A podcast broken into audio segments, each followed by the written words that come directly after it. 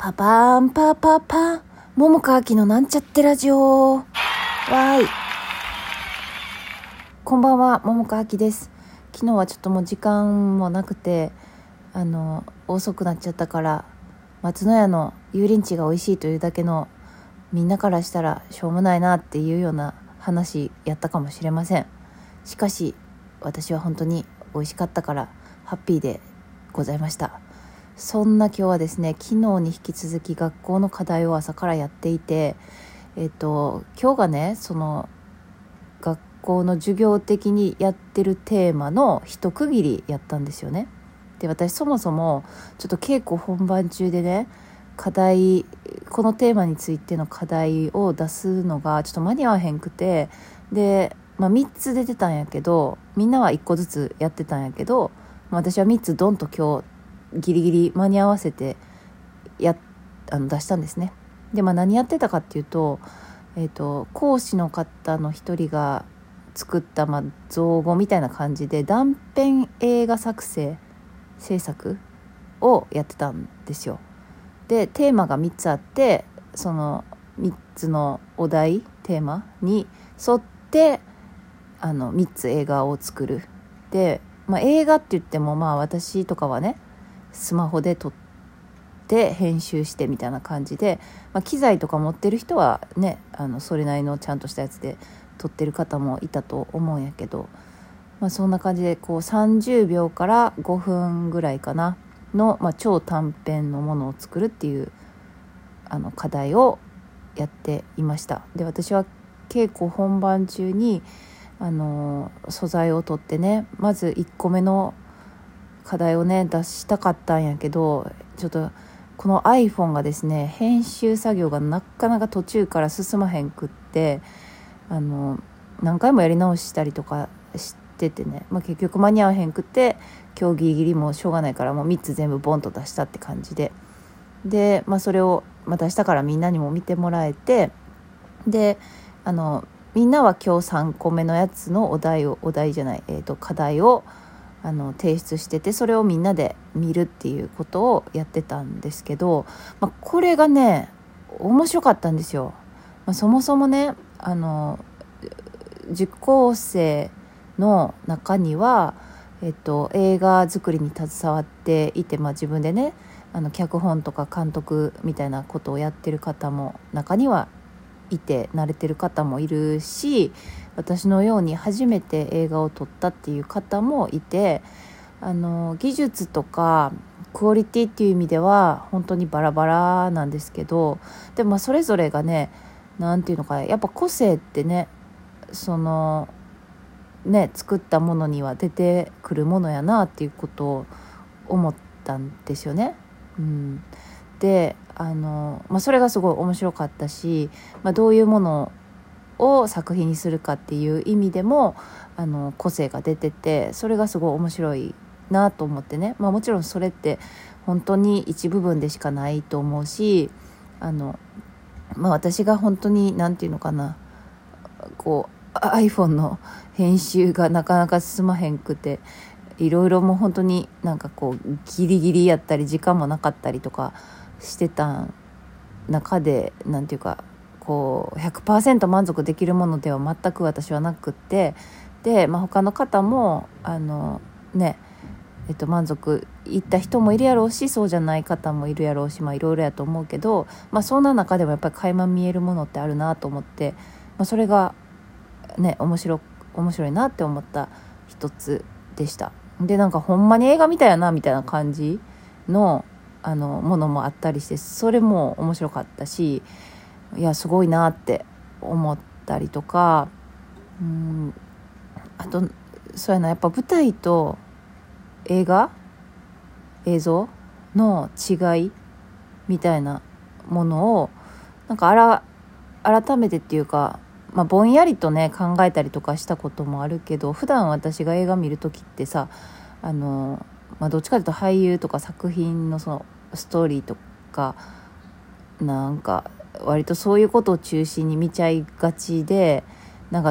どういうアングルで撮るかとか、画角とかも含めて、そんなことをさいちいち考えてみることって今まであんまりなかったんやけど、まあ、今回自分が撮るにあたってなんか俳優としてのなんか役の人物のことを深めるよりもまあ、テーマを自分の中で決めてで、まあ、それを伝えるにはどういう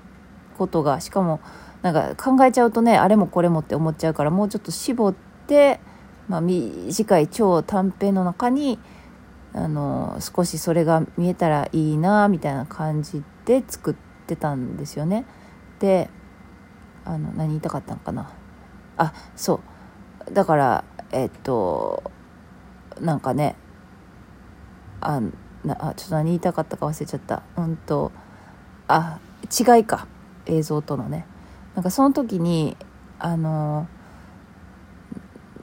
自分が撮る時にどの視点から撮ろうとかどういうところから撮ろうみたいなことをいろいろ考える脳になってたからなんかそういう意味でもみんなの作品をそういう風ななんかどういう風に撮るかみたいなでこれどうやって撮ったんやろうみたいなこととかを考えながら見てたりもした。で、なんかね舞台の場合ってさ、まあ、もちろんその例えば照明とかねなんかそうなんていうかなミザンスとかで見てほしいところにフォーカスすることはできるけど、まあ、でもさ見てほしいところじゃないところに人もそこにいたりとかもするからさでしかもお客さんはどこ見てもいいっていう感じになってるから見てほしいところに、まあ、もちろんフォーカスはできるけど見るところっていろいろあるなって舞台の場合は思うけど映像の場合はさもう本当に見てほしいところにフォーカスすることができるなっていうことをちょっと改めて思ったんですよね。で、どこを見てほしいっていう意図がなんかまあどういう絵を見てほしいっていうのがこうやっぱ分かりやすいっていうかね映像の方が分かりやすいなと思うし逆に言うとここが見たかったけどそういう引きで撮るんやみたいな。まあ、それが、チョイスしてのあえてのっていうのもあるやろうしまあ、そもそもそうじゃなくてなんかいろいろ物理的な問題とかでできひんかったとか、まあ、もしくはそこを考えてなかったとか、まあ、いろいろパターンはあると思うけどなんかそんなことも含めていろいろとなんか思ったなそもそものなんかこう俳優っていうか役の芝居云々とかよりもなんかそういう映画を作るっていうことの、なんかそういう裏側っていうかな、なんかそういうことをちょっと考えていろいろ見ていました。まあ、もちろん俳優としての、なんか言葉の出し方とか芝居自体も、まあ、見てたけどね。まあ、ただなんか芝居はどうなんやろね。なんか私はなんかそこまでね舞台とね映像ってめちゃくちゃ違いってそんなには感じひんかったんよね。なんか、まあ、もうちょっとこういろいろあれかな見る目っていうかなんか分からへん感覚みたいなのがあれやったらなんか明らかな違いって出てくるのかなそこら辺はちょっと分からへんけどでもなんかそんなに違いみたいなことなんかこうそうね分からへんかったな。多分映像で見ててもなんかこう違和感を感じるのは多分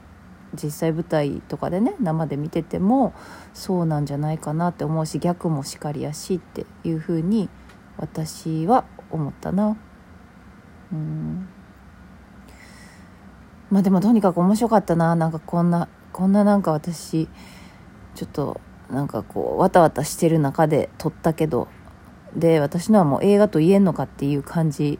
のやつを作ってしまったけど、まあ、それでもなんかちょっと楽しかったですよ。いろいろ考えて撮り直したりなんだりしながら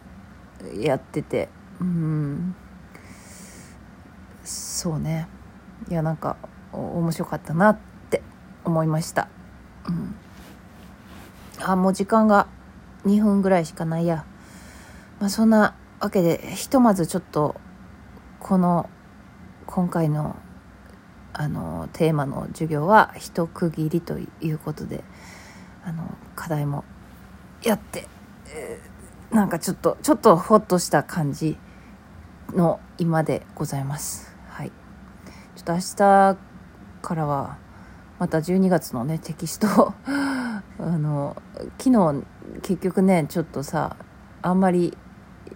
ちょっとしか読めなかったからちゃんと読みたいなと思っています。はい、そんなわけで今日はここで終わろうかな、もうね。はい、あ、そういえば取りつかれ男配信やっててさ、11月の6日まで私のお友達が見てくれてさ、なんか感想っていうかね、なんか